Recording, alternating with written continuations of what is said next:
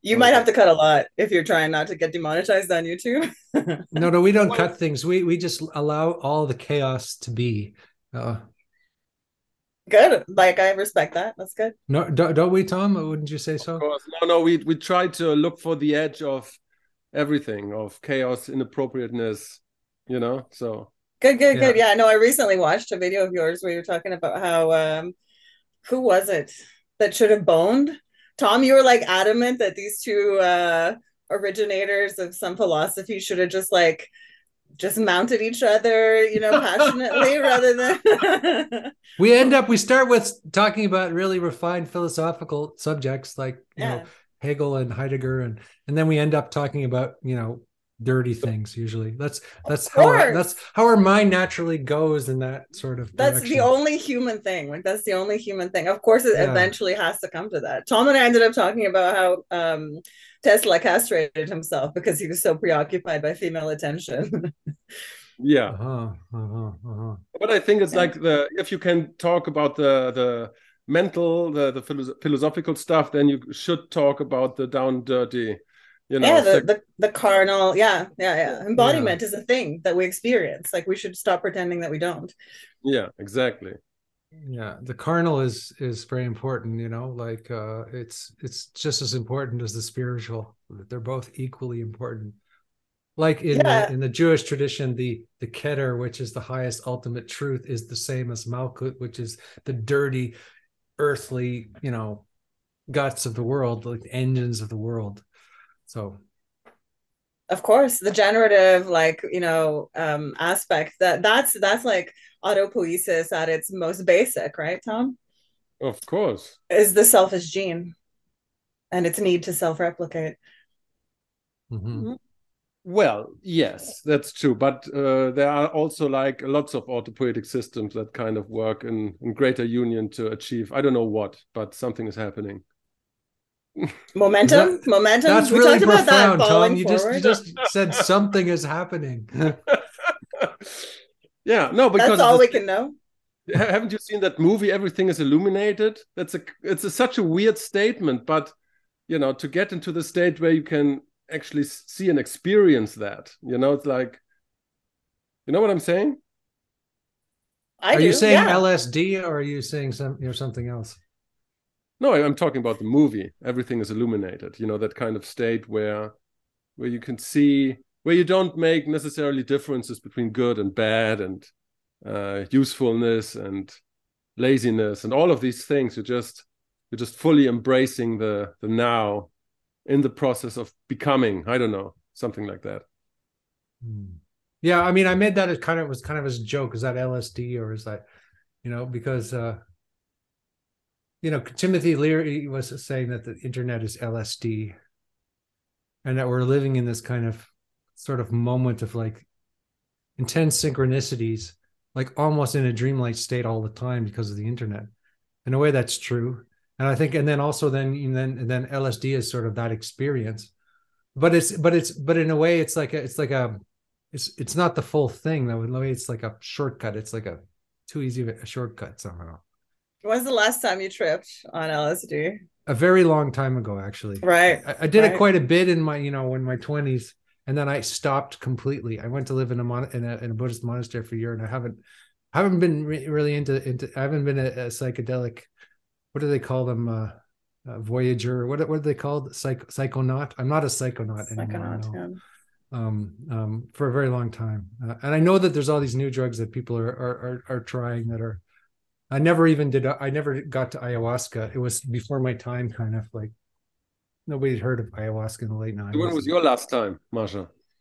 Uh, this weekend. Fantastic. okay. Okay. Uh, this weekend. We just have like when, when like mm, on Saturday, on Saturday, and then I was like, then oh, yeah. Sorry. Um. Yeah so into Saturday morning. Oh my god, what day is it? you guys have no idea. I struggle a lot with time as a consequence of my psychonautic experiences. Oh, that's like, amazing. Okay. Yeah. Like, is yeah. time real? Like, is, are we sure that it's 9 a.m. here and are you still high? 5 p.m. for you? Maybe. I, don't, I don't know. Fantastic. It's cool that you're saying that because um, I was just reading something about time, Mhm. and it says temporary temporality is the very function of ordinary thinking. This Mhm. is from a book I was reading. So time is like ordinary thinking, and then there's this. Then when when when you're in the other kind of experience, there's this non-temporality, and the non-temporality is more real than the temporality. The temporality that we experience is kind of um, a convenient illusion. It allows us to structure our lives, but it's not real. You know.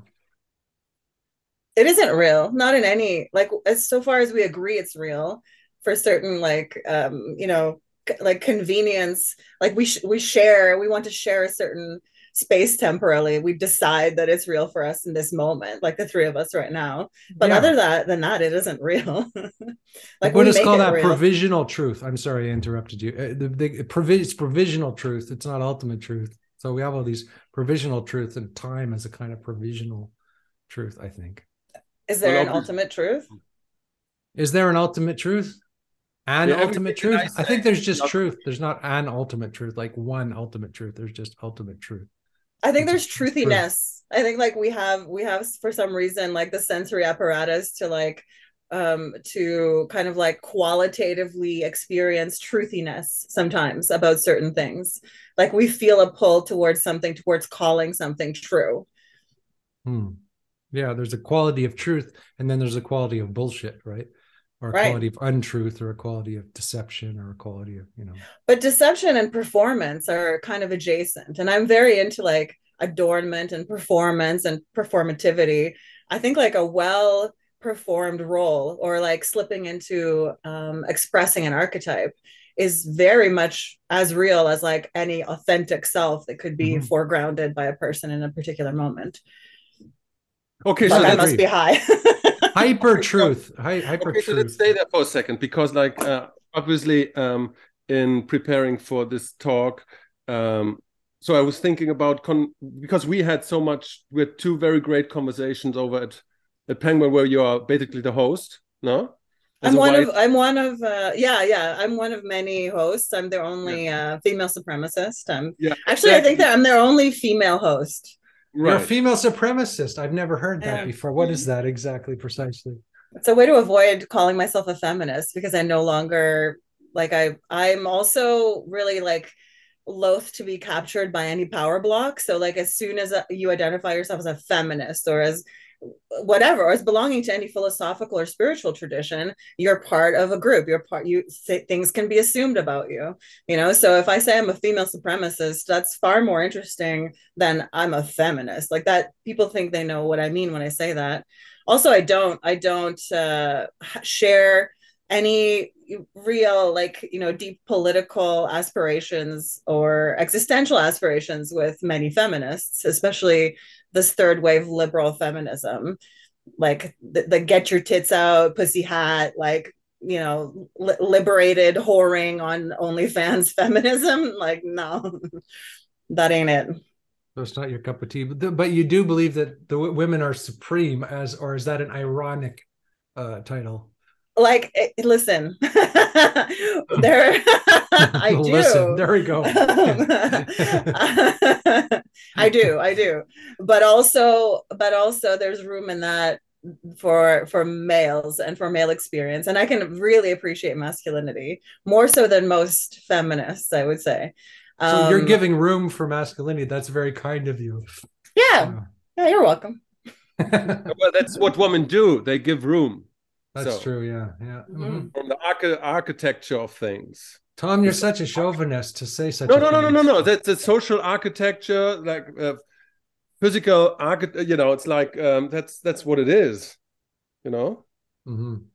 no. Yeah. Bi- biologically also, yeah. We bring you all into the world in our bodies. Yeah. Like what Yeah, more deeper, like kind of um archetypical, you know, genesis could there be to female superiority than that? That we're the gates of the world to all males and that they should continue to tremble at our feet afterwards. Uh-huh. yeah. Yeah, I know. I'm, you know, you know, I'm metaphor, I know. trembling right now. Actually, I'm, yeah, I can. I'm trembling all over. In fact, I'm. Yeah, I agree. So, but What anywho, think, Tom?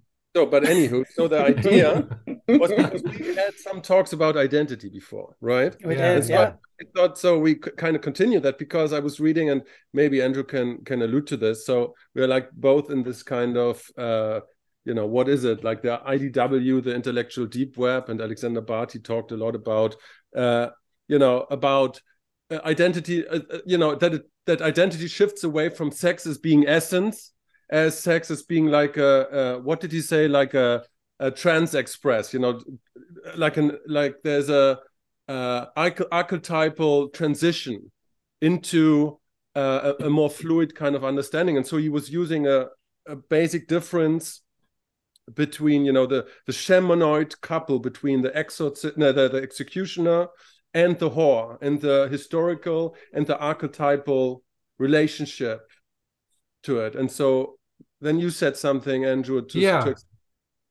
Well, what I said was was something that somebody told me once, and the reason that sexuality is so um so so complex and dangerous for for human beings is that is that um uh, in the most like reptilian let's say part of our brain or or in the most primordial part of the brain what we are attracted to what men are attracted to is you know and i'm not speaking for myself i'm speaking for kind of like the uncivilized brute you know person is is younger women. And then and then that so so the that's why the whore whether the whore is like an, an older woman or not they're always trying to look like a like a like a teenager or something right? And then the attraction and then there's so so the most and then women are attracted to the most brutal man right? The man who can protect them the most. So that's the executioner.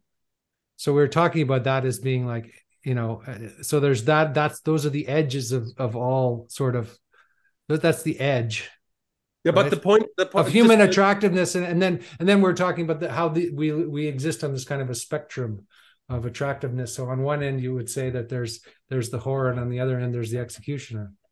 Am i am i am i, am I misinterpreting something that alexander is saying or?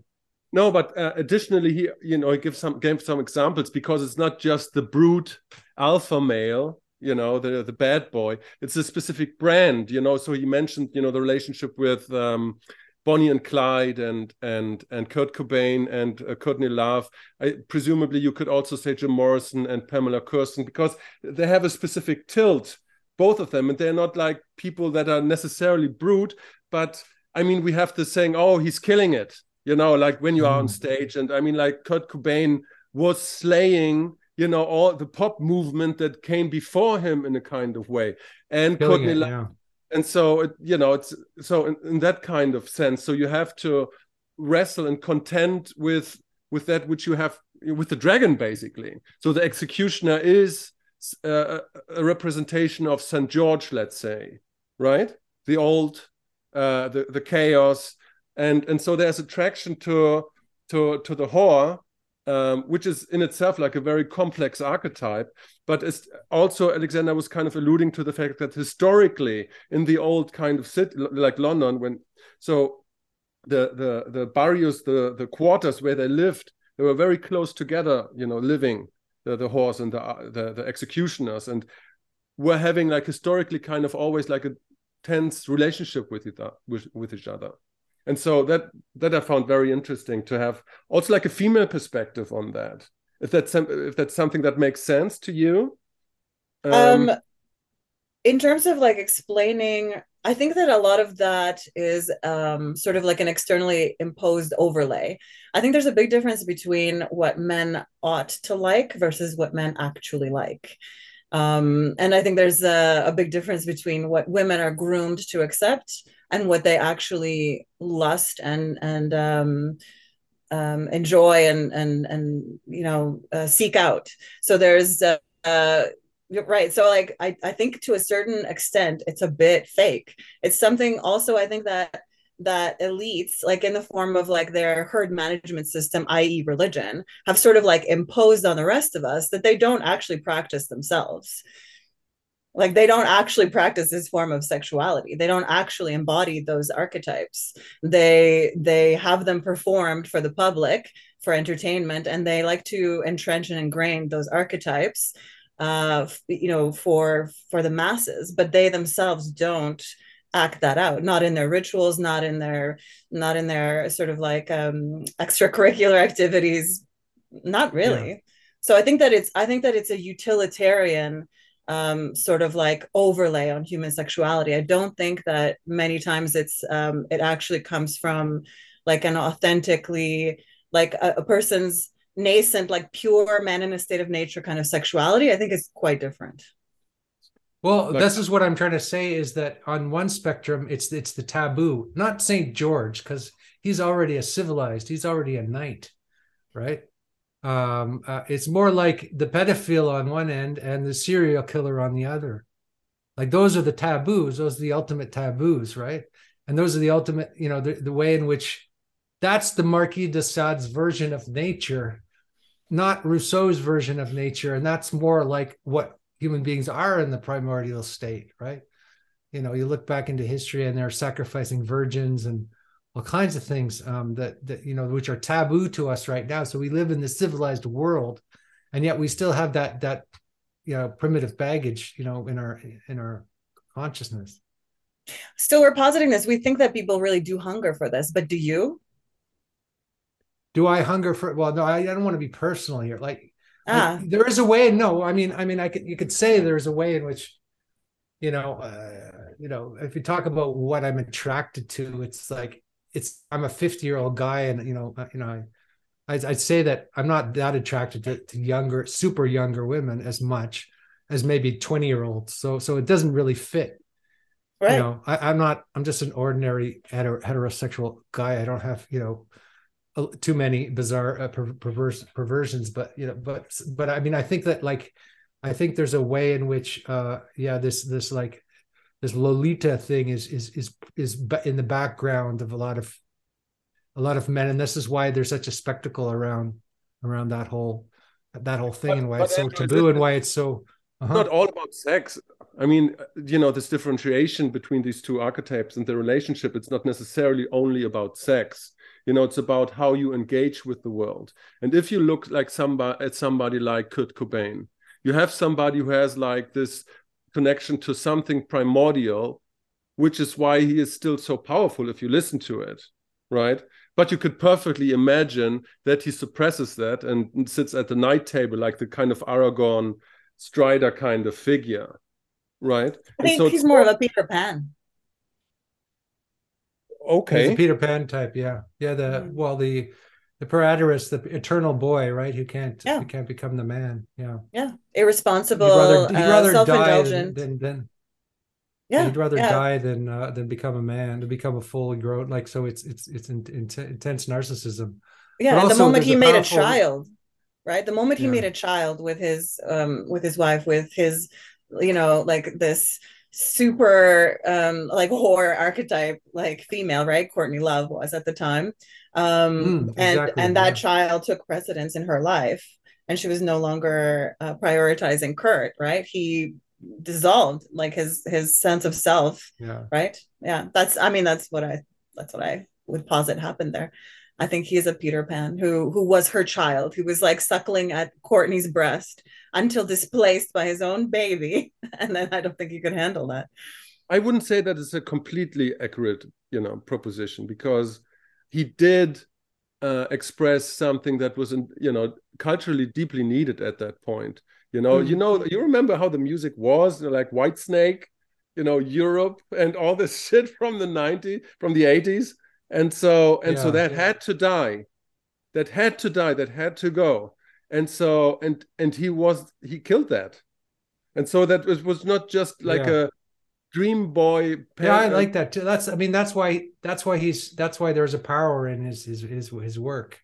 You know it was this pure rage of of the gevurah the destructive power.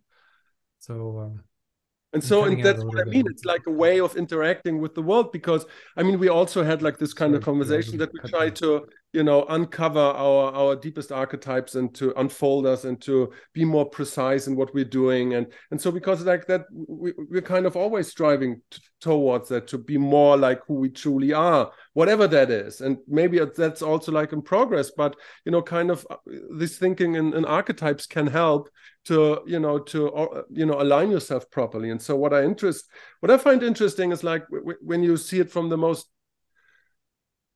you know what can what can this differentiation do to help us to realign ourselves better in this complex world? You know what with what do we want to break? What do we want to create?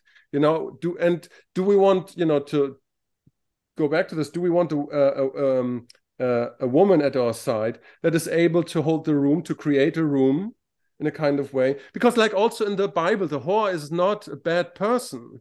You know, in, in the Bible, the whore is a is a woman who's able to welcome spies and you know that, that are like fleeing from another state, and so she's like the archetype of the of the whore is not you know the pristine Maria kind of figure, but no, she is able to open open her heart to everybody. You know, or her legs so, to everybody. yes, huh? but yes, her legs to everybody. Yep. More like that, more like it. But yes. So mm-hmm. and so and that is an inherent quality of of a certain female archetype right So you i mean like uh what's his name neumann Eric neumann he described five of those five of these different archetypes mm. and that's certainly one of them you know if you're if you're you know a lilith or a, a maria archetype that's not your thing but i you know it's like to again to realign yourself it's probably useful to know from which angle you enter the world no and then these stories become interesting I can't disagree with that. I think that there's a danger in embodying too much of any one sort of like spirit or archetype. Um, I think that maybe here's me speaking again from like I'm probably still high. Like maybe we're doing these rituals unconsciously, right? And maybe we're bringing down certain like old gods or deities into ourselves and being ridden in a way that is actually ultimately quite destructive. You know, like right. you, you guys had an earlier conversation about voodoo or umbanda, and the the ritual there is very simple. Like, as you just basically invite the spirit in, and then it rides you, and it lends you a certain amount of its power and vitality. But in exchange, right. you often lose your life, uh, certainly your um, your autonomy for at least a period of time. And that's another possibility for why i think like these big um, stars burn out so fast like you know the the 27 club right? Like right. maybe that spirit has like finished riding them and disposes of them right? Like kurt cobain ushered sure. in a new era musically and, and and and maybe sort of like psychosocially and then there's no there's no way forward for him but to die. Right no, but what what you're alluding to, I find that very interesting because it's like we we try to. It's like a meta object, you know. So you try to approach yeah. it from different kind of sides, and you have like a part partly explanation here and here, and so we will never get the full picture, you know. True. Yeah. I mean, mm. yeah, I think we can take different perspectives, and that's interesting, and yeah. including on ourselves, which I, I'm not sure to what extent that's even possible, right? To to be faithful observers of our own processes do you yeah. think that that's something that we are capable of? Like that metacognition?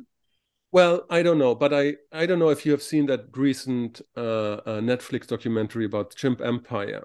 You know, and no. it's it's fascinating because it's like there's this big uh, uh, forest in Uganda, which is for literally millions of years mostly inhabited and ruled by these chimp populations. I mean, there are other, but they're like they're like having big societies, uh, big tribes, 120 apes, um, uh, uh, lots of lots of these uh, tribes. And and so they have like this pattern. They obviously can't speak but they groom. And their, their grooming habits is it's like having a conversation you know? So mm-hmm. now we're grooming ourselves in a kind of way. But the interesting thing is it's so human.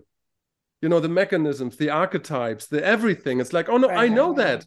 I know that. So you know it's um so it's it's like a mirror of something that you normally don't see and probably don't want to see.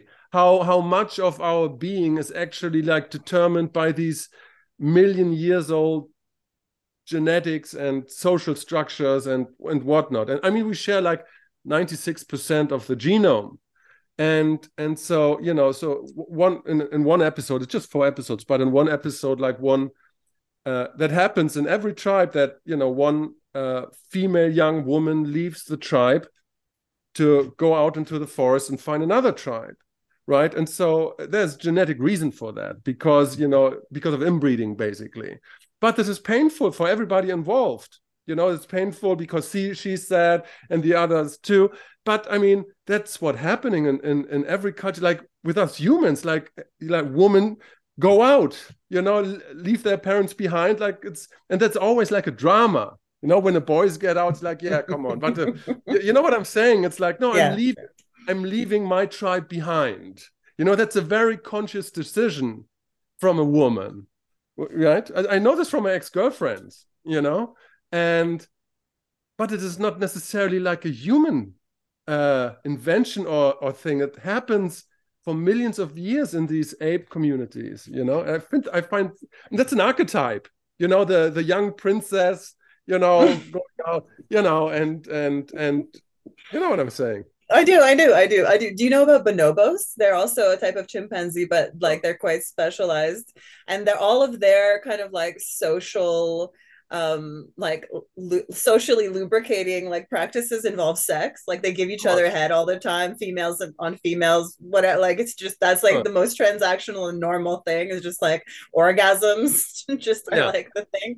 Yeah yeah. So i i don't know. I, i'd say like probably in this iteration of like western civilization it's probably more bonobos. It's just like who can make who come and how often and when and how the transaction goes down you know yeah. Have you read what's this uh, um, Sex at Dawn from from Chris Ryan? Have you read that one? Yeah, I really like him. He's great. Yeah, yeah, yeah I love him too. You should have him yeah. on your podcast because um, I'm, I yeah, yeah, he's on my list. Yeah, yeah, no. Yeah, because he he described kind of a conspiracy that happened with Darwin. I don't know if you remember, because like genetically we're more closer to the bonobos, but the scientists, you know, in, you know, influenced by the church, didn't propose that, but they needed, you know, this kind of competitive behavior, which you know the chimpanzees kind of showed, in order Absolutely. to explain our human behavior. And so it's a very interesting book. Bravo, yeah, so exactly. we pretend That's we're chimpanzees exactly and we're actually bonobos. Is that the that the thesis? yeah. the thesis is that uh, you know Somewhat. Chimps were used to explain human behavior because we needed to explain our warlike, monogamous, especially monogamous behavior. But the bonobos that are, you know, poly whatever, you know, they're like a, yeah, no, like a free sexual flowing kind of have a social structure that was that wasn't com- compatible with the Victorian age at that time. And so, although the bonobos were kind of closer, you know the the uh, the um, scientific study veered, veered away um, from from the bonobos to explain us, and that created, of course, like a whole narrative about who we are, you know, and and uh, how we solve conflicts.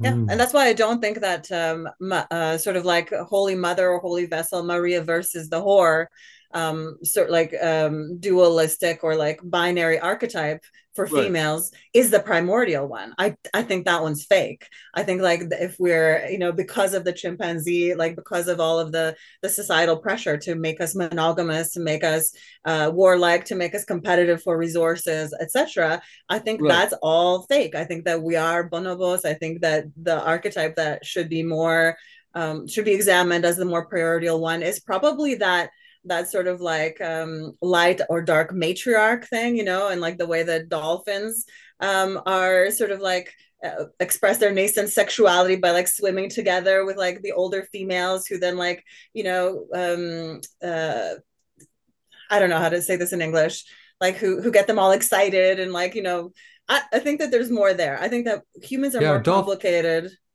dolphins are rapists apparently. They rape each other and they also sometimes even rape humans I, I heard that somewhere. Like, and they dolphins... masturbate with squids. Have you seen this? They'll like grab no, a but, squid. But the like... thing is that people spiritualize dolphins, but they're actually like they're they're almost serial killer rapists or so, you know things. You know, there's yeah. really they're not that nice dolphins. The only reason people want to protect dolphins and not tunas is because tunas are ugly as right? Big ugly Yeah. fish. So we can kill Yeah. tunas, no problem. But if you hurt the dolphins, oh, it's terrible.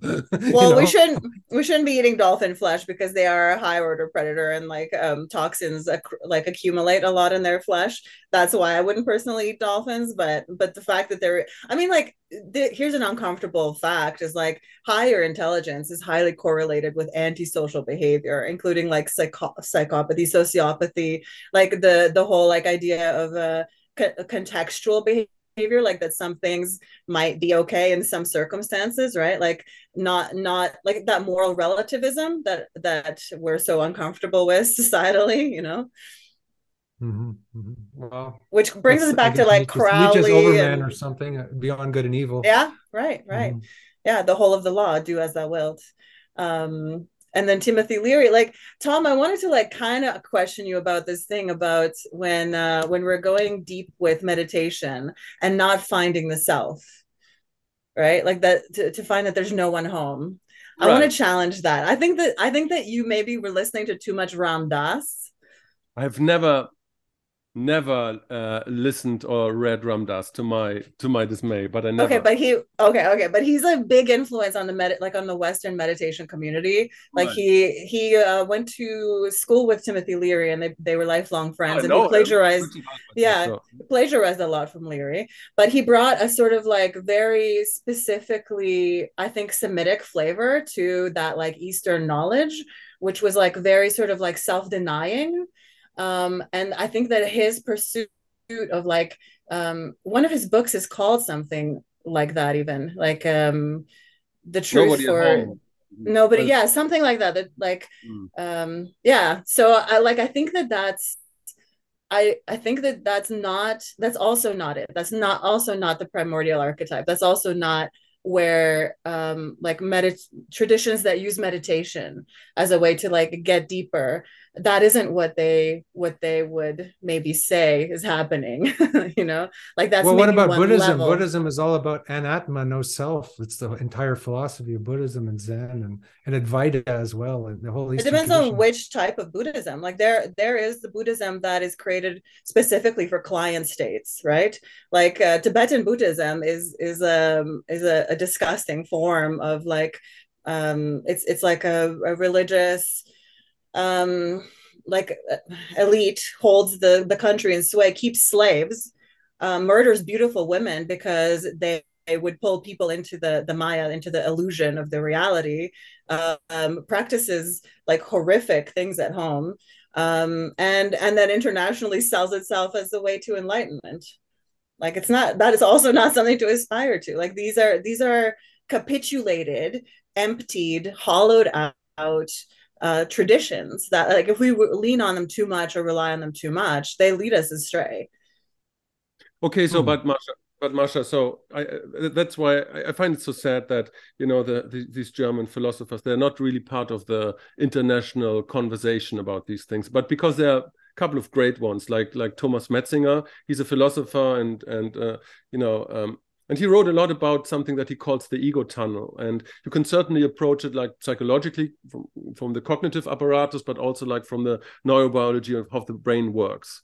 And so it's like cognitively speaking uh, the it's pretty clear by now that the consciousness or that the that the mind creates an illusion of self and ego and this.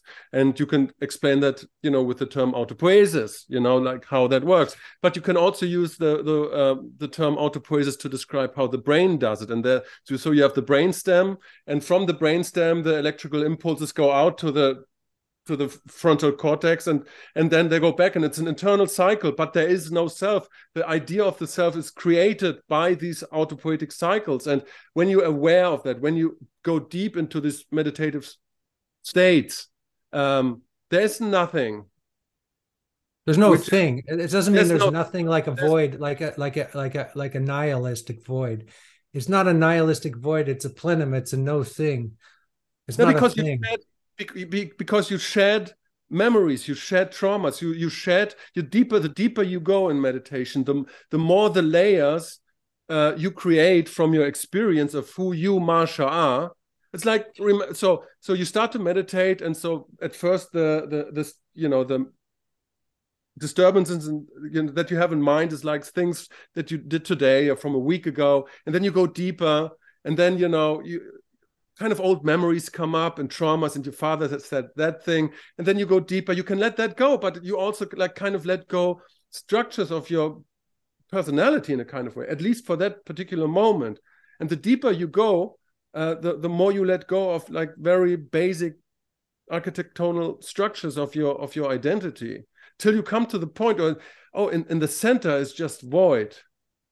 And that's and and that's a very grave and shocking realization because there's one thing that when you understand that theoretically using cognitive science or neurobiology or whatever or you have that experience when you do ayahuasca or you do like deep deep deep meditation oh there's hmm. nothing mm. shit it's funny we are talking about lsd at the beginning and yeah. that, i remembered when i was uh, in my 20s uh, I, I did lsd and i was walking around the streets of montreal and i was i was eating a banana and i and i and i ate the into the banana and i had this realization that it was not a thing and there's no thing and i so this is me as a naive person on on LSD, and I started walking around the streets and and and telling people, "There's no thing. Hey, there's no thing. Everybody, figure it out. There's nothing there. There's nothing." there. I was so shocked by my realization. I I I, I started uh, behaving like a madman. Uh, you know, uh, a raving, you know, uh, psychopath in, in, the streets of Montreal. I was like, oh, but but I was so I was so shocked by that experience. Um, you know, I don't think those LSD experiences really, in the end, they, they're kind of disappointing because it's like so what right if, if you can't integrate it into your life but we yeah tom and i Which spoke about that like the extent to which they're durable. Yeah. Um so i have two problems with that. The one is that that's paradoxical right? Like if there's no thing what what's experiencing what's experiencing the void if there's nothing? And there's, what is the void? How can you thing. qualify or quantify a void if there's nothing including you? That's well, that's a paradox Can't qualify or quantify it because it's not a thing so why how can we talk about it? How, why do we have words for it? we can we can only talk what, we can only use provisional sort of it's like what we're talking about in time. We can only put these little markers and and have provisional relative ways of understanding uh, uh, you know what what it is um, so is the void experiencing itself in some fashion? That's, that's so closer that's closer to what i that's would so say interesting be true. because um, in hinduism there are not there's not one stage of samadhi there are actually seven and so and so you approach with every higher stage of samadhi you approach a kind of way where you where there's chaos and out of the chaos like a self-reflecting moment appears but it is without words without form. It's like what what buddhists i think call the witness or something. It's like a, an initial thing you can really you can't really grasp it because it's but it's there. It's it's it's it's a weird kind of state but it's not a thing it is paradoxical. Like the mystical state is always can only be described in paradox. Huge, there's a huge uh, you know discourse in in you know in, in philosophy about these kind of things you know yeah. how, how can we describe that because it's beyond description in a kind of sense right and my my other question is why why? Just to flex that that you've been to that level meditatively that like uh that cognitively you're capable of of like holding this paradoxical state uh for what a time? why? No no what why why seek that void like in meditation or or with uh like psychonaut uh, kind of experimentation? I mean maybe why, what's the longing not, for nothing no you don't like you real the, the, the thing is that the seeking falls away and the void is you find that the void is seeking it that's itself as, as you would say. That's not what she's asking. She i mean maybe you live in a cotton candy house but i'm always sick of myself you know? Yeah. no i'm i'm precious. I'm life's i'm an expression of life's longing for itself. It's my duty to to live to to live beautifully and, and capably and to enjoy I everything that go. this world like has to offer. Man, I just want to let go. Okay, so you're a man. Here, this is the other thing. I think that it's a very male pursuit. Like you're all always trying to go back to the void, trying to go back through the gate, you know, into the womb, into the pre primordial waters before consciousness. Yeah, that was sort of Freud's critique of mysticism, right? He was talking to this mystical guy. He was talking to this mystic he was having he had this long conversation with this with this guy who was sort of into Indian stuff and mysticism and yoga, and he said, "I don't really understand this stuff, but it seems to me that she just he's just wants to suck on his mom mother's tit again." Uh, that was his whole. That was his entire. I wouldn't say that. I'd say the non-existence. Yeah, that was his entire synopsis being. of the entire mystical experience. It was actually it's an experience of intelligence. It's not an experience of of of, of just primordial forgetfulness. There's there's an intelligence there as well. So so that's what's different. I, that's what he didn't get freud uh, society it's misco- it's it's uh, society and its miscontents or what's what's the title of yeah book? i think that was the book where he was where he he he actually elaborated that from his conversation with this i forget who it was this this this mystic. So he just he wrote the whole thing off um you know in materialistic terms of course which but but but but he he didn't he didn't actually investigate it ontologically himself. What calls the pre-trans fallacy, because like Jung was kind of looking for these states after after ego, let's say, and Freud was looking at as pre-ego, and so they didn't mm-hmm. understand each other. And so exactly, both... yeah, Freud was looking at the infantile states, right? Mm-hmm. Mm-hmm. And and he was sta- staying there, and that of course that could be a myth. That could be a trap. That could be Freud a... and Jung this is the conversation you guys had that they should have just mounted each other. They should have allowed each oh, other. Oh yeah, Ferdinand, right, exactly. Yeah, but the yeah, sexual yeah. tension between them, and I couldn't disagree. Like, yeah, so they would have resolved a lot of them. They were lovers in the beginning, and then they got too close, and then there, there, this mimetic rivalry developed between them, and then, and then. uh they, they could either fuck or, or just never talk to each other again. There was nothing. Yeah. There's no in between place there left for them oh say. yeah I, I think freud is an uh, inveterate just like absolute bottom. Like i think he tops from the bottom maybe right? Like but i think he's the bottom 100% he's the bottom if you've read any freud he's such a bottom. He's always on the bottom freud. He might be a well, size but he's but he's the he's the on top at the like he, he talks like the on top right? But he's really right.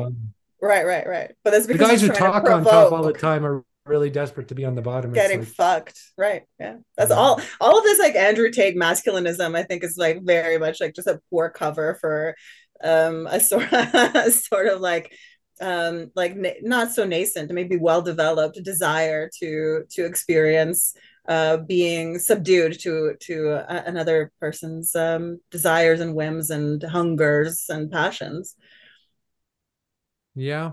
Mm. I mean, you might have to elaborate that theory a little bit more for me to understand, but but have you seen Andrew Tate? Have you seen him? I, I a little bit. I I I just I know I know the uh, I don't know the, the the the backstory or anything. I just get a little flashes of him here and there. I find him incredibly feminine. Yeah. Well, so that's there's an ironic thing here because the most cliche masculine dudes, the guy who's who work out at the gym all the time to have big muscles in fact, they're incredibly feminine. Sorry, I'm I am a gym bro, so we're gonna have. I think they're I think they're they're obsessed with with I think they're obsessed with cosmetics and and and and you know the, the, the you know, whereas whereas that's that that's a that's a shallow version of masculinity, which is which which is a little bit false. No, they're not executioners. To come back to the point, they're it's not real executioners. They're trying to please everybody. It's a simulacrum, you know, like a, yeah. like they the real thing. They pretend exactly. to, but they're not doing the real thing, and that's the weird stuff, you know. Yeah.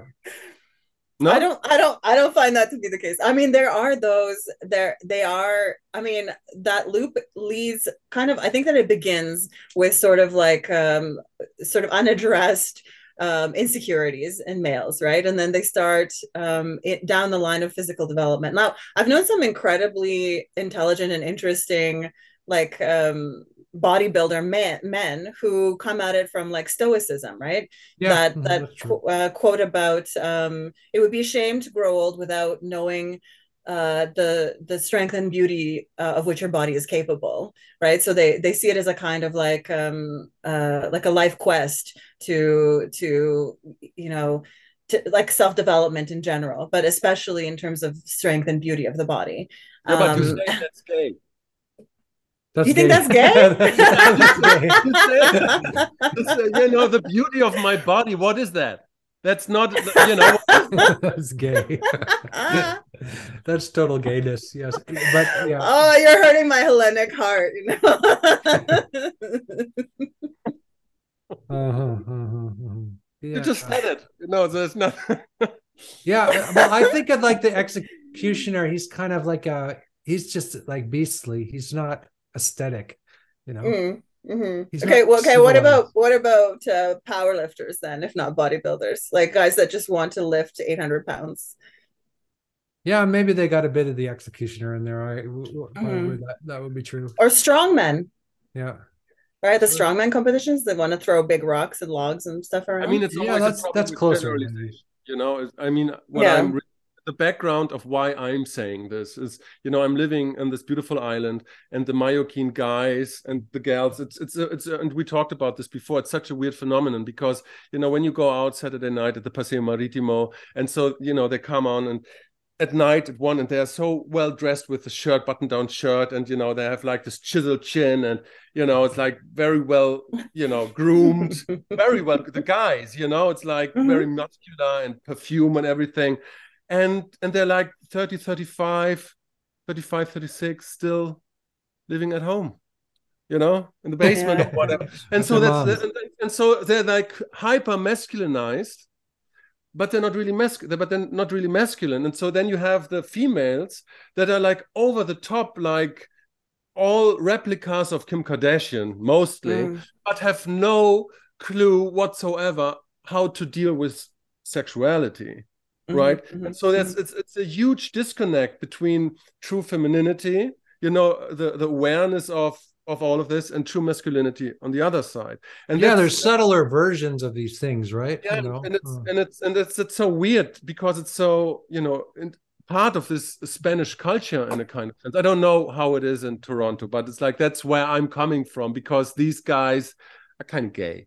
You know, that's what I, that's what I mean. I, I saw this this this uh, I think it was a, a Werner Herzog movie about this tribe of of men, and and and they were I think in in the Ho- Hopi Desert or something, and they had beauty contests, and the Mhm. men were tall, like they were seven feet tall. They're really tall, and they they dressed up and they they they they had they put makeup on and they they had just incredible costumes.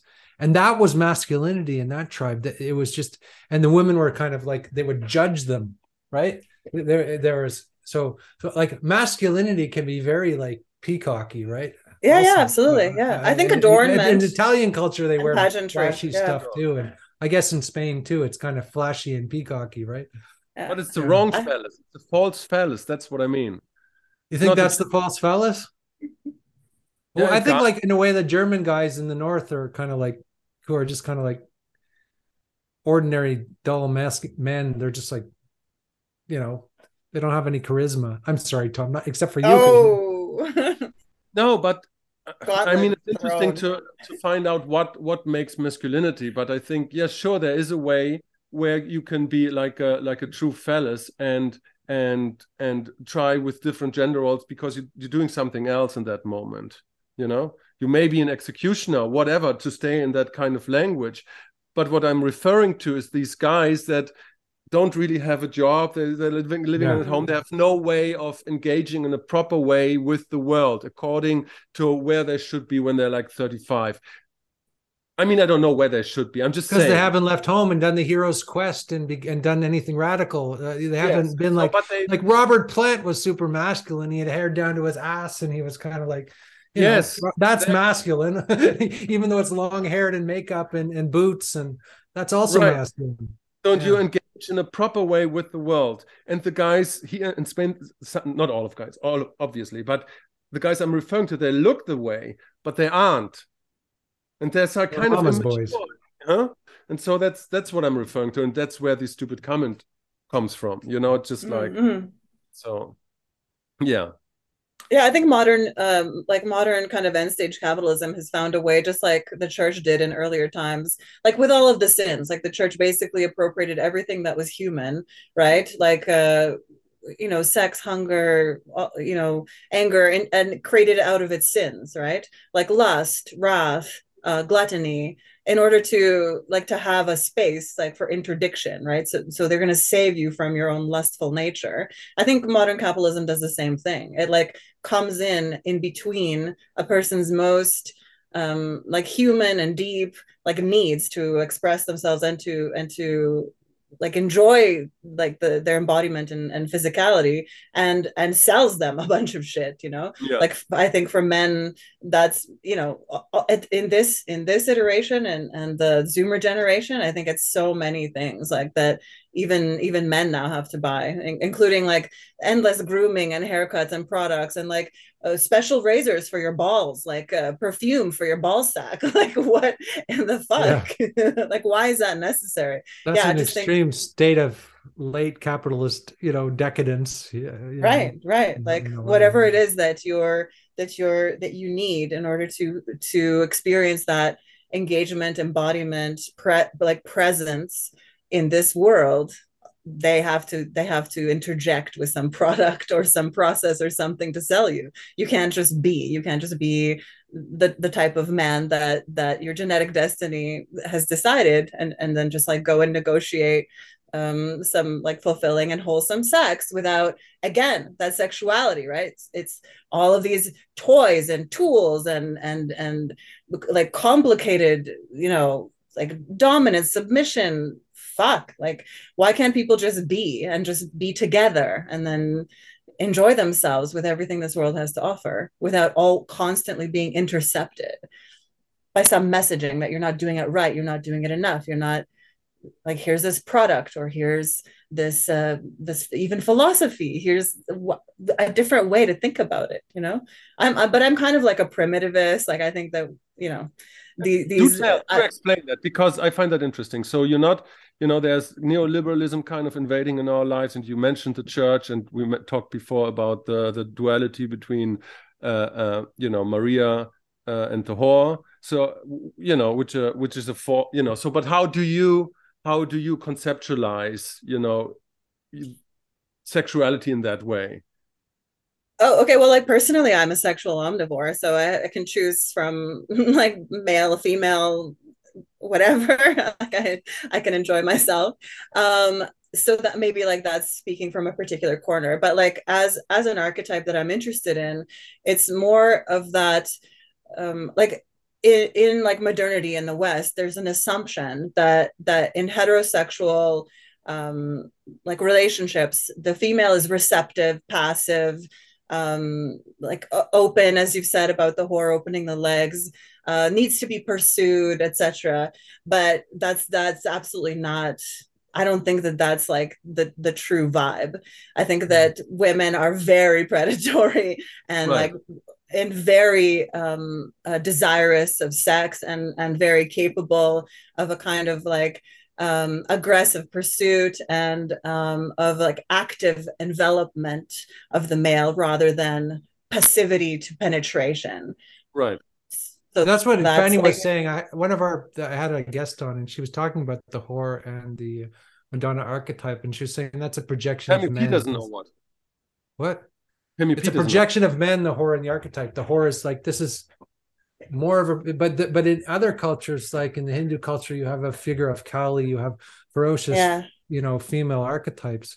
Uh, but somehow the Christian culture is, is, is has has done its best to to keep that bottled up or hidden or, or push that that away on some level. Uh, yeah, and then I think we flips to the opposite extreme. So probably this kind of prudery of the Western sort of Protestant culture becomes ultimate decadence of of late capitalism. It's like they're two sides of the same coin. So you, there's not just a natural um, relationship to to sexuality. Yeah, I, I agree. Again, yeah again that that intercession interdiction interference like some outside force wants to get between you and and the like a natural i don't know there must be a better word for it but it's um it's all fake and gay and coming from the outside right? Like even even like homoeroticism and and homoromanticism i think is natural to a certain extent. And i don't think that all um erotic energy is for sex. That's the other thing that I think young people don't understand that there is a mm. kind of like uh, early infatuation that is is like that's an energy that's present in order to for you to want to bring someone close very quickly and get to know them, but doesn't necessarily mean that you need to be like bumping uglies you know it, doesn't necessarily mean that that's what it's for or that that's you know the vibe underneath it's just a primordial sort of energy that can be directed in any number of ways yeah without that uh, you know you need this drive to make experiences and that that doesn't yeah. change if you're like 18 or 16 or 68 you know the the yeah. so i wanted to ask what was it that i wanted to ask so you know uh, you were talking about young people and so it you know i think the the difference is that when i was a young boy right i was i was so engulfed into this idea that I couldn't describe it back then, but that woman is like this complex kind of thing, this complex space, you know, that I I have to find out how that works and how, you know, it's like, but you can't. That's the only thing, and it took me a while to understand that the only thing that's really important is that, as you said, that the woman is also a predator. And very and, much. And and so you if I would have known that with 17 my life would have been so much easier.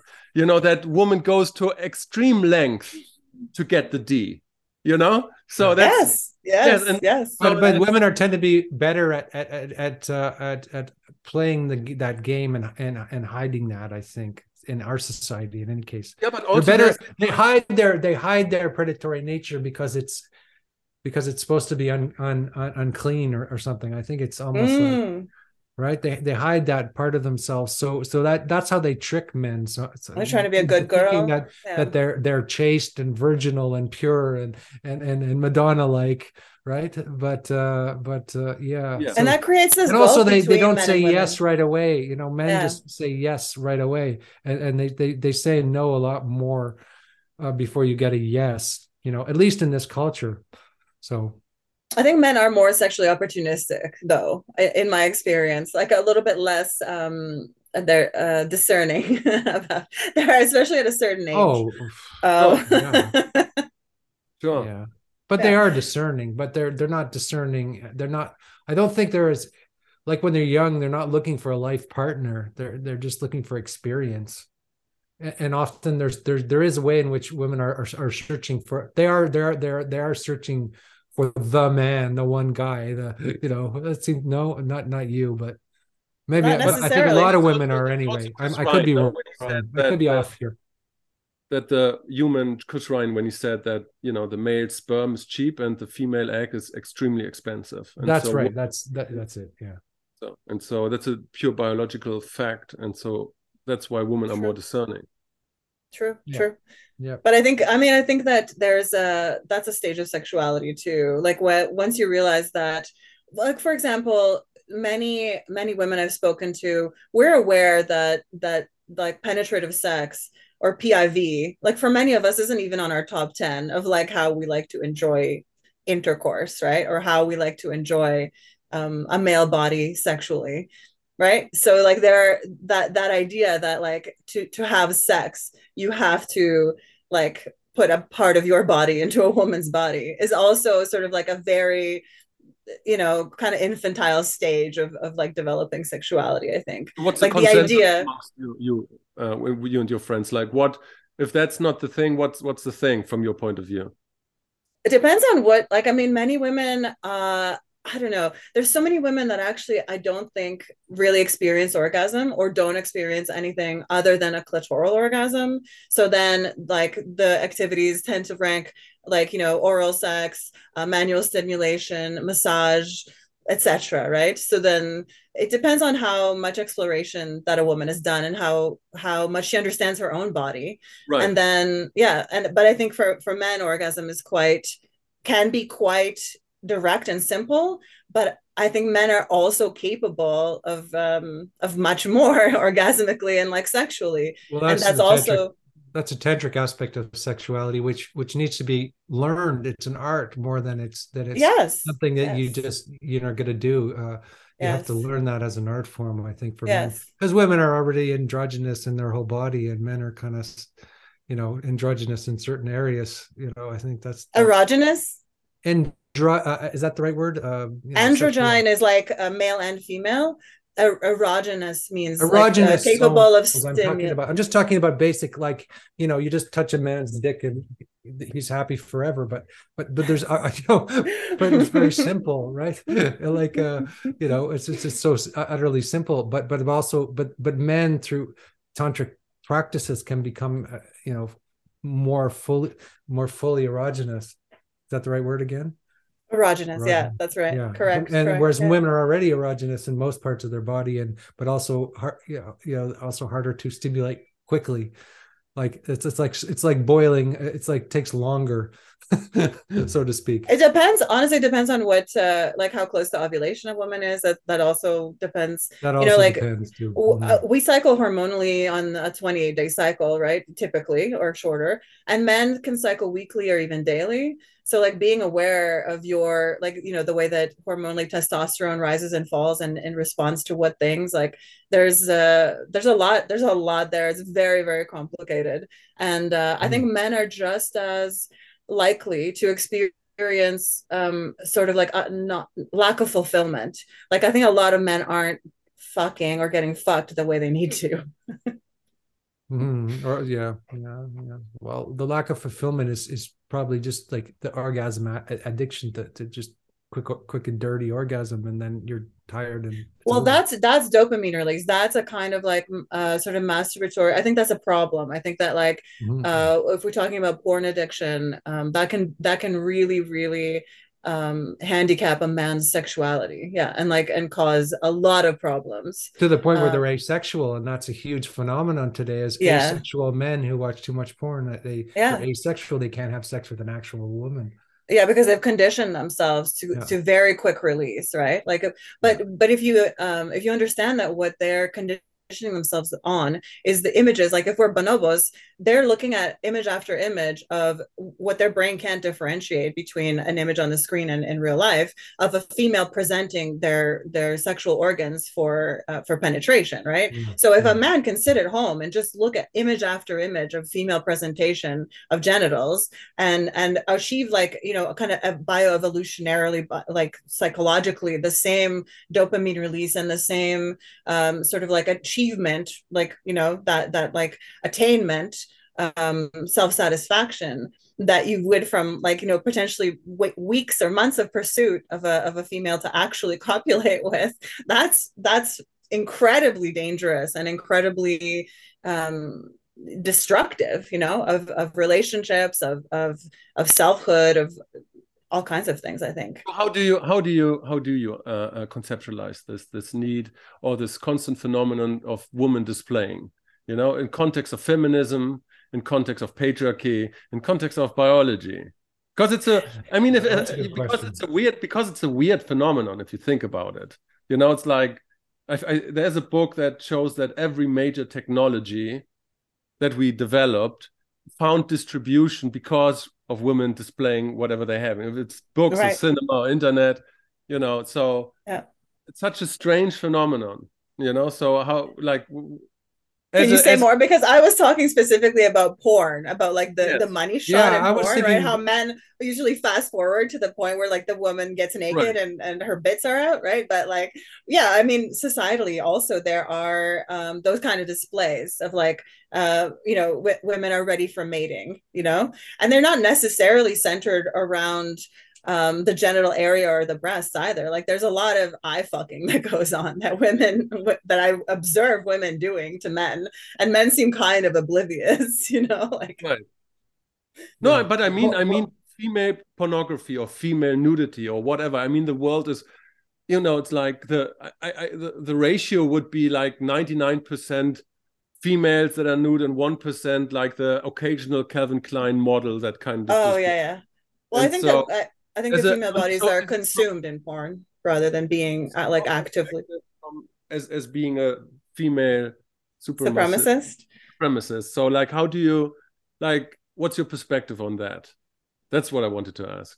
My perspective on that, I think that uh, I I don't two things I don't do. I don't tell men what to do. I I'm here like I've been a good friend to many male you know um like wonderful individuals in my life and I'll tell them the truth, but I don't tell them what to do. Uh, so I'll say like, hey, probably masturbating a lot is getting in the way of you forming like solid relationships with women. And I don't tell uh, women how to be. I don't tell women how to like do feminism or, you know, and I don't require women to be feminists for me to continue to believe that women are superior. I think women find their way in this world just like men do. I think they women are negotiating like really complex uh, structures and and and phenomena and needs and and to most of the time to the best of their ability. I think both men and women do the best with what they have.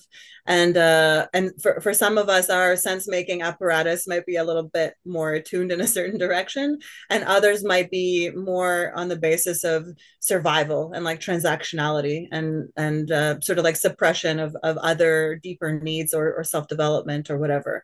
And that's not something that that's not something that I'm going to judge. Like I think that it's I know that a lot of um, a lot of feminists would say that like there are things that women do that degrade femaleness in general. Is that sort of like the thing you're looking for?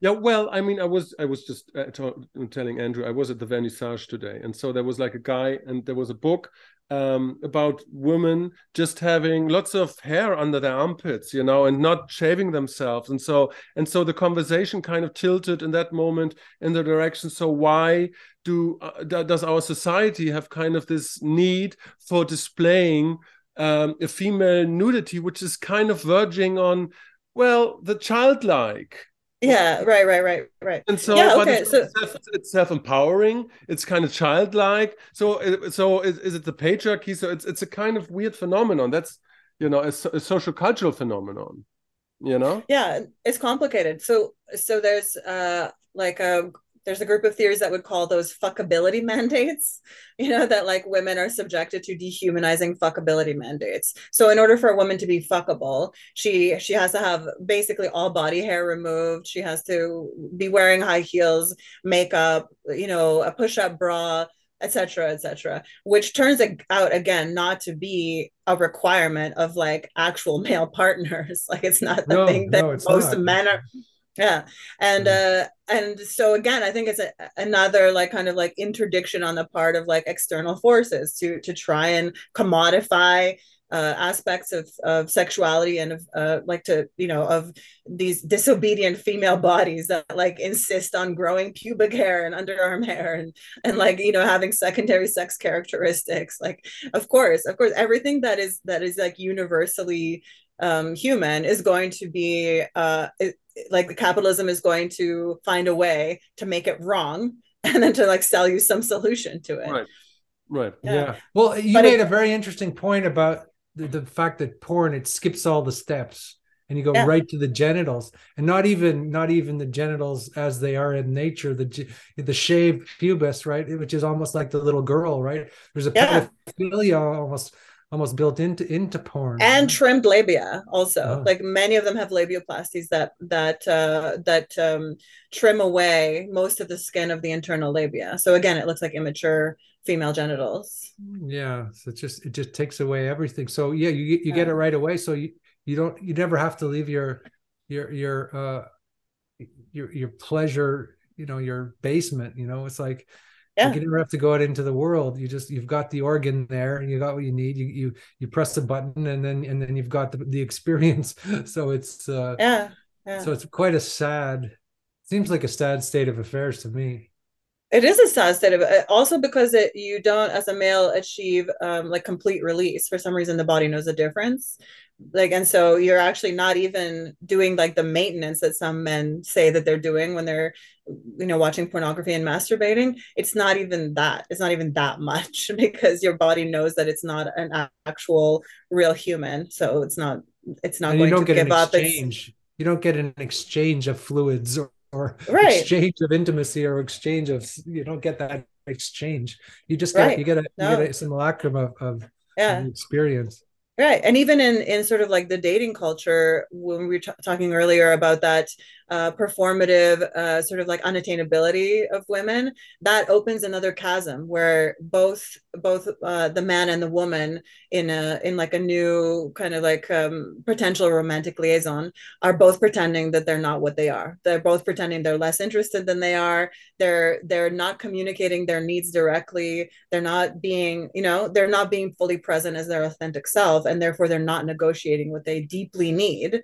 And so there's dissatisfaction there as well. And again there's interdiction mm. by by all of these like you know um, dating experts on uh, endless podcasts that are popular right now right? And not and not just like andrew tate who wants to treat every woman like a whore because he's a pimp but like yeah. any number of like red pill men and and and these women to like you know telling men and women how to behave together. No shut up. Like just show up you know like yeah. absolutely that's all that's necessary. I, I i'm very much against introducing as a solution to anything like introducing more complexity is usually not the move you know? It's usually like we need to strip it back. We've probably made it too complicated and i think tom you'd agree with that. Like you've talked before about how it's just not that complicated. Many many of the things that that we want to like create these whole like systems of understanding around right. we're actually yeah kind of like eating our own tail in a way. Yeah. Yeah well i mean there's the nuance of eroticism which can be complex in in in, in a certain way.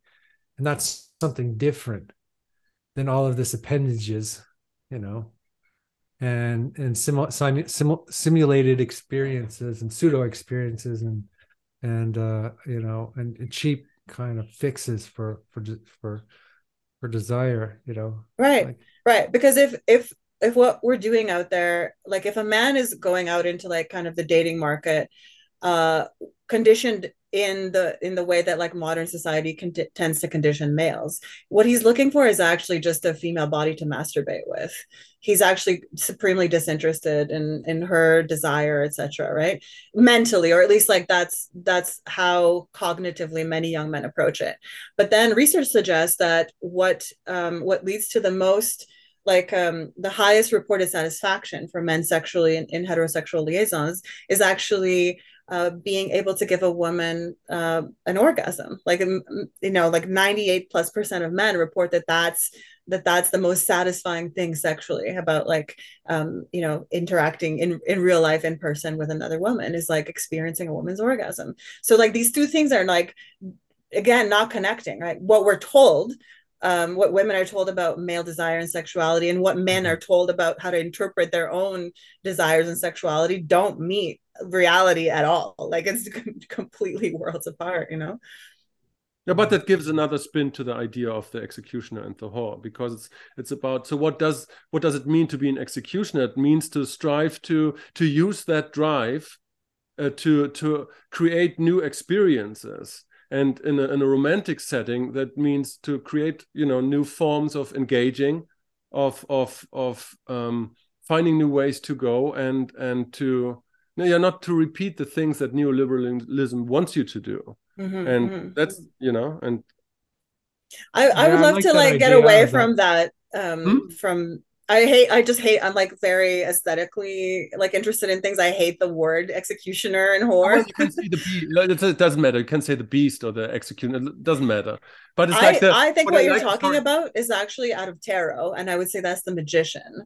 Like I think that that when men attain, you know, like the the fool's journey that is described in the first 48 um like majors of the tarot deck. Mm. Right. So you start as the fool with the you know oh. about to walk off the, the precipice Right. And so at, at, a, at, the stage of the magician, that's when you can transmute like certain uh, like basic experiences into something far greater. And I'd say maybe that's more what you're talking about. Yeah, well, I'm talking about um, actually uh, deciding and to bring into action and to libido and life force and, mm-hmm. and all these things.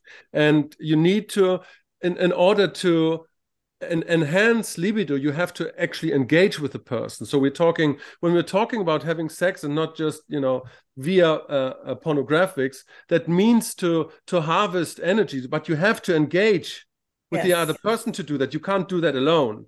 And in order to do that, you have to execute what you have in that moment with somebody else. and that's what I mean. You know, Okay. it's you Yeah. know, Yeah. and that's Yeah, what and mas- that- masculinity means. You know, Yes. Yes. Active. Yeah. Yeah. I mean, and that's very risky too, right? Because there's the potential for disaster. You could walk off a Yeah, cliff. You could there's be rejected. You Right. could, right. Yeah. Well, the, It's the- this is simple this is an interesting thing. I was thinking about like like there's there's you know there's the, again again the two two hands of uh, of uh, of God. The left is is the slayer, and the right is is is there's beauty, and then there's there's force, and there's a kind of love that is fer- fierce and ferocious and dangerous that that has to be balanced with the other side of, of it, right? So those two sides have to have this sort of dance together. If it's just Mhm. one side, if it's just you know beautiful aesthetics, then it's kind of empty. And then if it's just fierce, if it's just the serial killer or the executioner, then then it's just it's just murderous, right? It's just you know, but but but but but you take those energies and you combine them, and and that that's that's the that's the erotic alchemy. hmm Yeah, I'm a fan, but I'm a fan for beauty for its own sake. I don't mind. I'm like a beauty non-apologist. Yeah, but beauty has to have a shadow to it as well. It doesn't. It can't be just. it- There's simulacrum of beauty too, which is again often the the model that you're talking about. You know, there's this like like uh, you know this this writer what's Han calls it the smooth.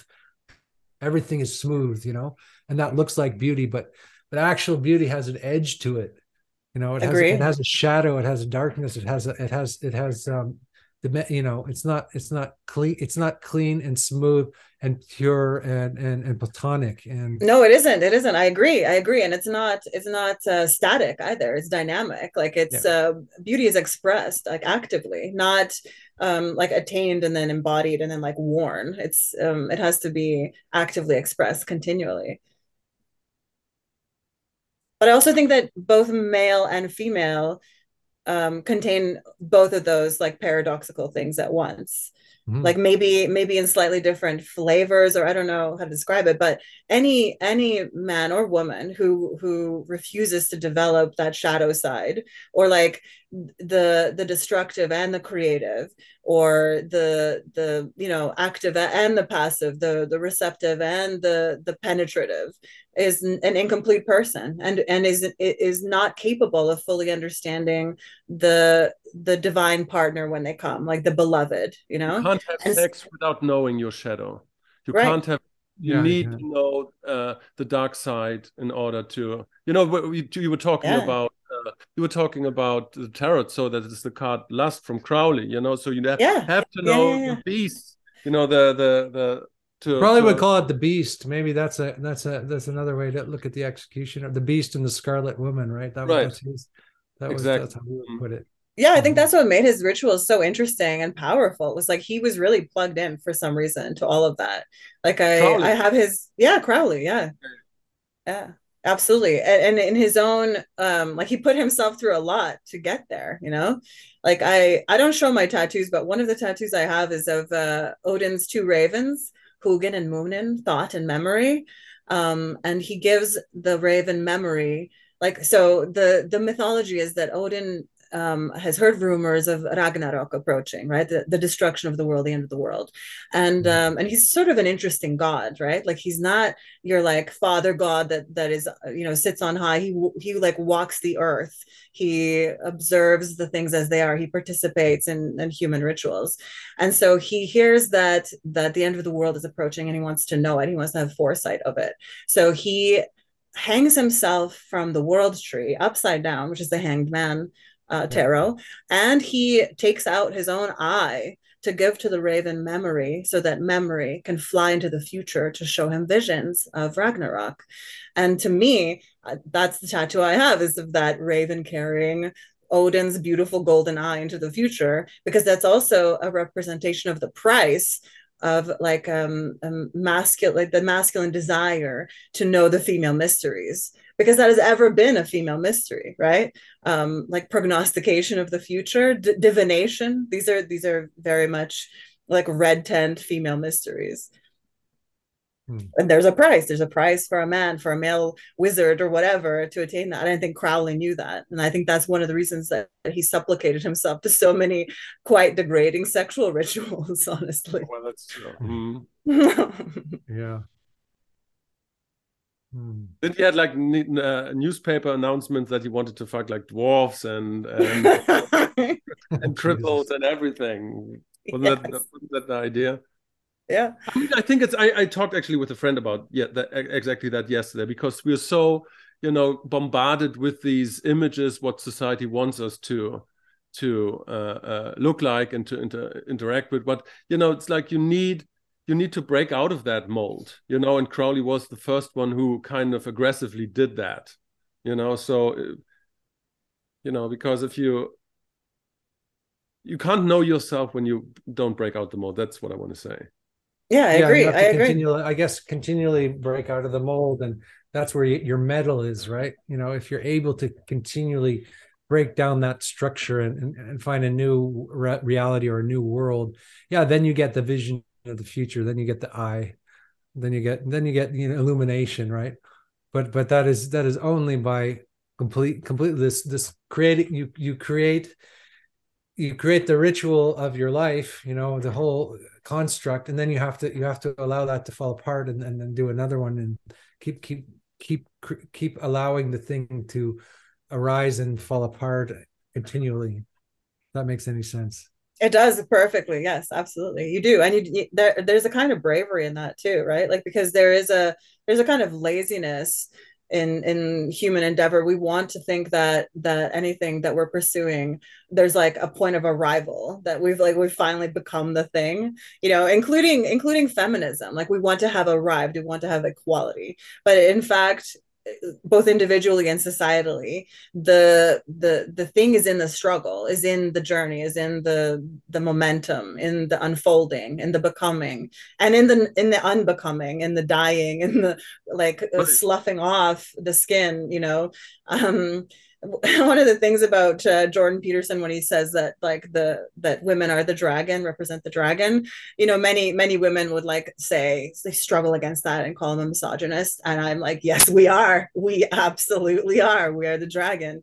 That's that's like female like that's I think what many women don't understand is that that's always going to be coiled tightly in that like like root chakra pelvis area of us is that like that kundalini energy of like absolute immolation destruction that like kali world destroying like dance on the body of your lover until he's dead but, and the well, whole world burns also, isn't that also like a specific archetype? Is it? Is it a specific? I don't know. Maybe it's not specific. Maybe it's it's the ultimate May i don't know. I don't think it's specific.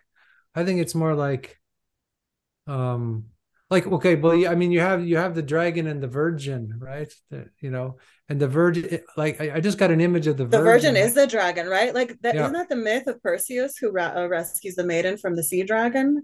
Yeah. And in an alternative telling she is the dragon? Like she shows she is up the dragon. yeah there's a duality. that like she's tied up for a reason. she hasn't been sacrificed to the sea dragon. She's been tied to the rock because she is the dragon yeah that's great because that's not a non-dual view of it because normally the, the the, the dualistic view of it is you kill the dragon to get you know and then then you're rewarded with with this virgin you know uh, right. but but actually they're they're not two things they're they're the, no. the they're, they're they're the same uh, so that's i think that's profound yeah um, and i think the the male like i think that that pursuit of uh of like the the beloved which I, I, think that there is like a div, divine like duality um like a man and a woman like the horned god and and his goddess right? Like those are the the two that sit in equal thrones neither suppressed by the other. So i think that mm. if uh, if a man is looking for that partner i think that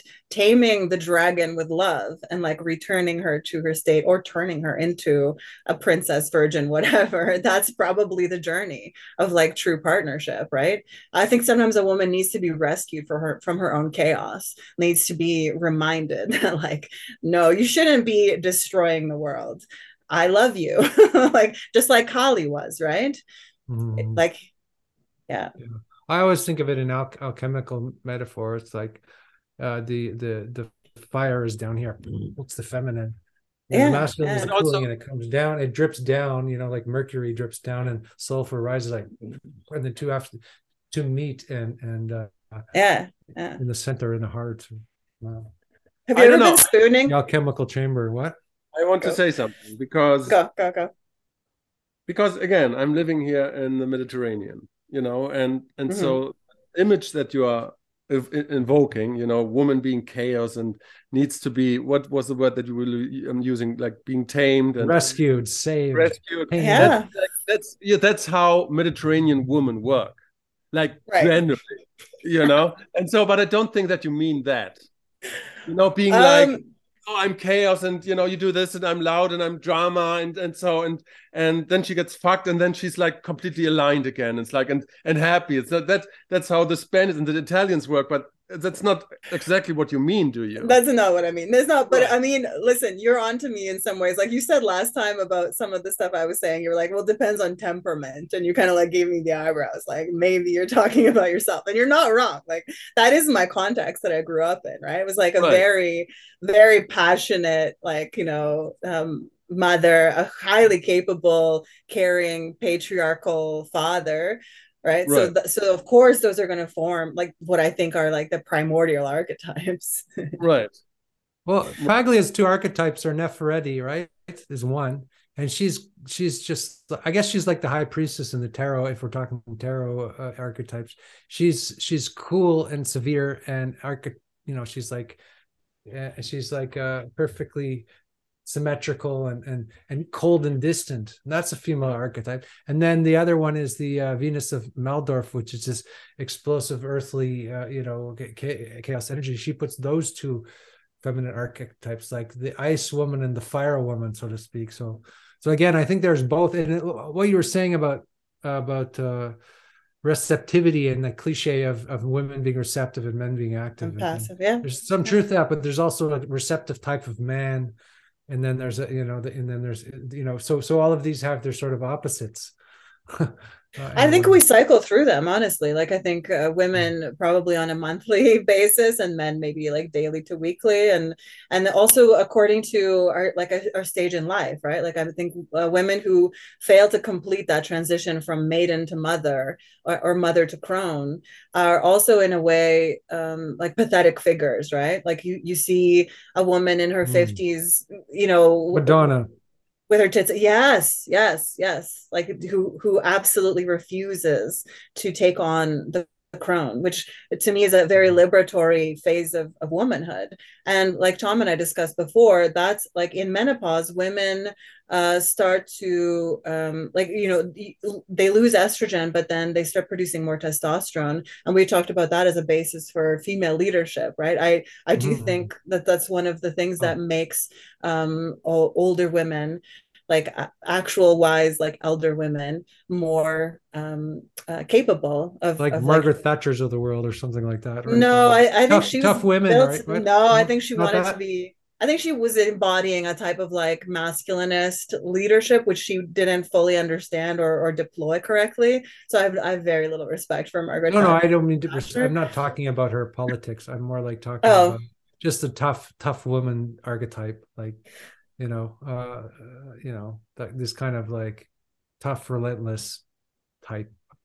You know, right like a matriarch like a, Yeah. an elder matriarch right who's more ferocious by- than the man, more scary than the man. Even like for for the people she's. In a way, yeah, in a way, in a way, yeah, in a way, Mhm. because I think most men are afraid to disappoint the mother, right?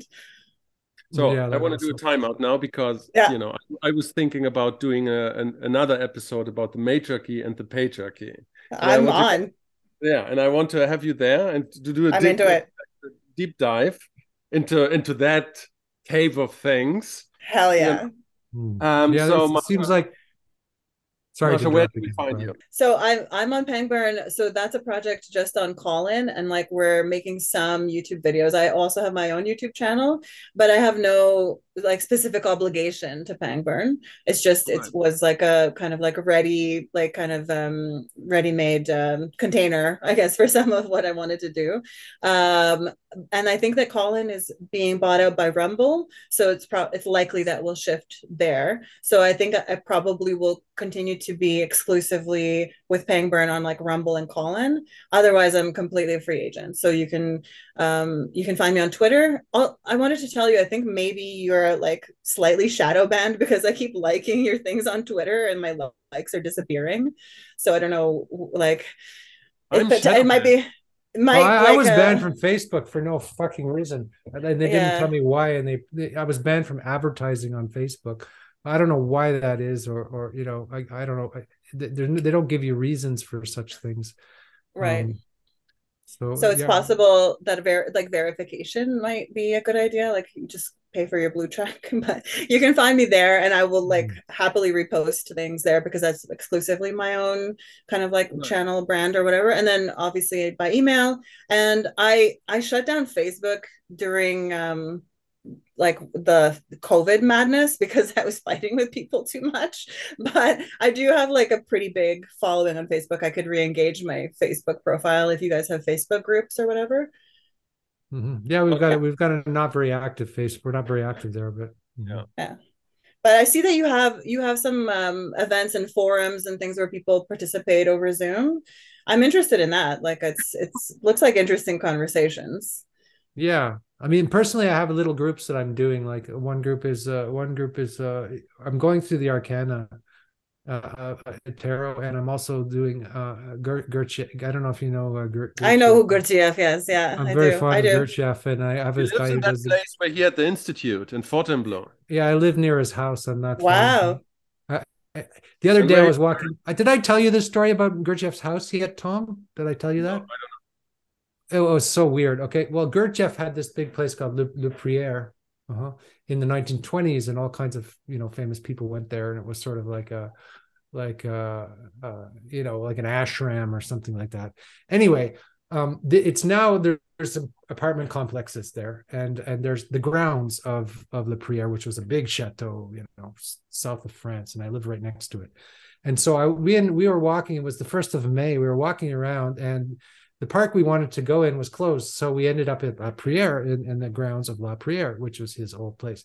And we walked along this sort of little trail, and I found this like abandoned house that was like the the wildest looking uh, like haunted house you could ever see in your life. It was falling apart, but there were still things in the there were still uh you know there was still it was still painted walls like frescoes and uh, just this beautiful abandoned rundown house and that was and we we climbed up very kind of afraid because we thought it could fall apart. It looked like there'd been a fire and we climbed up to the top of this little tower in this house and this was Gurdjieff's like are you kidding? his house his actual house. Oh wow. And we just found it by accident. It was so so strange anyway, oh, wow. I'm sorry to to uh, to. to I know I love those interesting synchronicities like that. that I, I, would totally take that as a sign, you know, like yeah, some kind of mystical, like something calling you in, you know. Like, yeah. But I do. I I'm interested in Gurdjieff and I'm interested in uh, Helena Blavatsky too. I think she's a fascinating figure. mm-hmm. So that's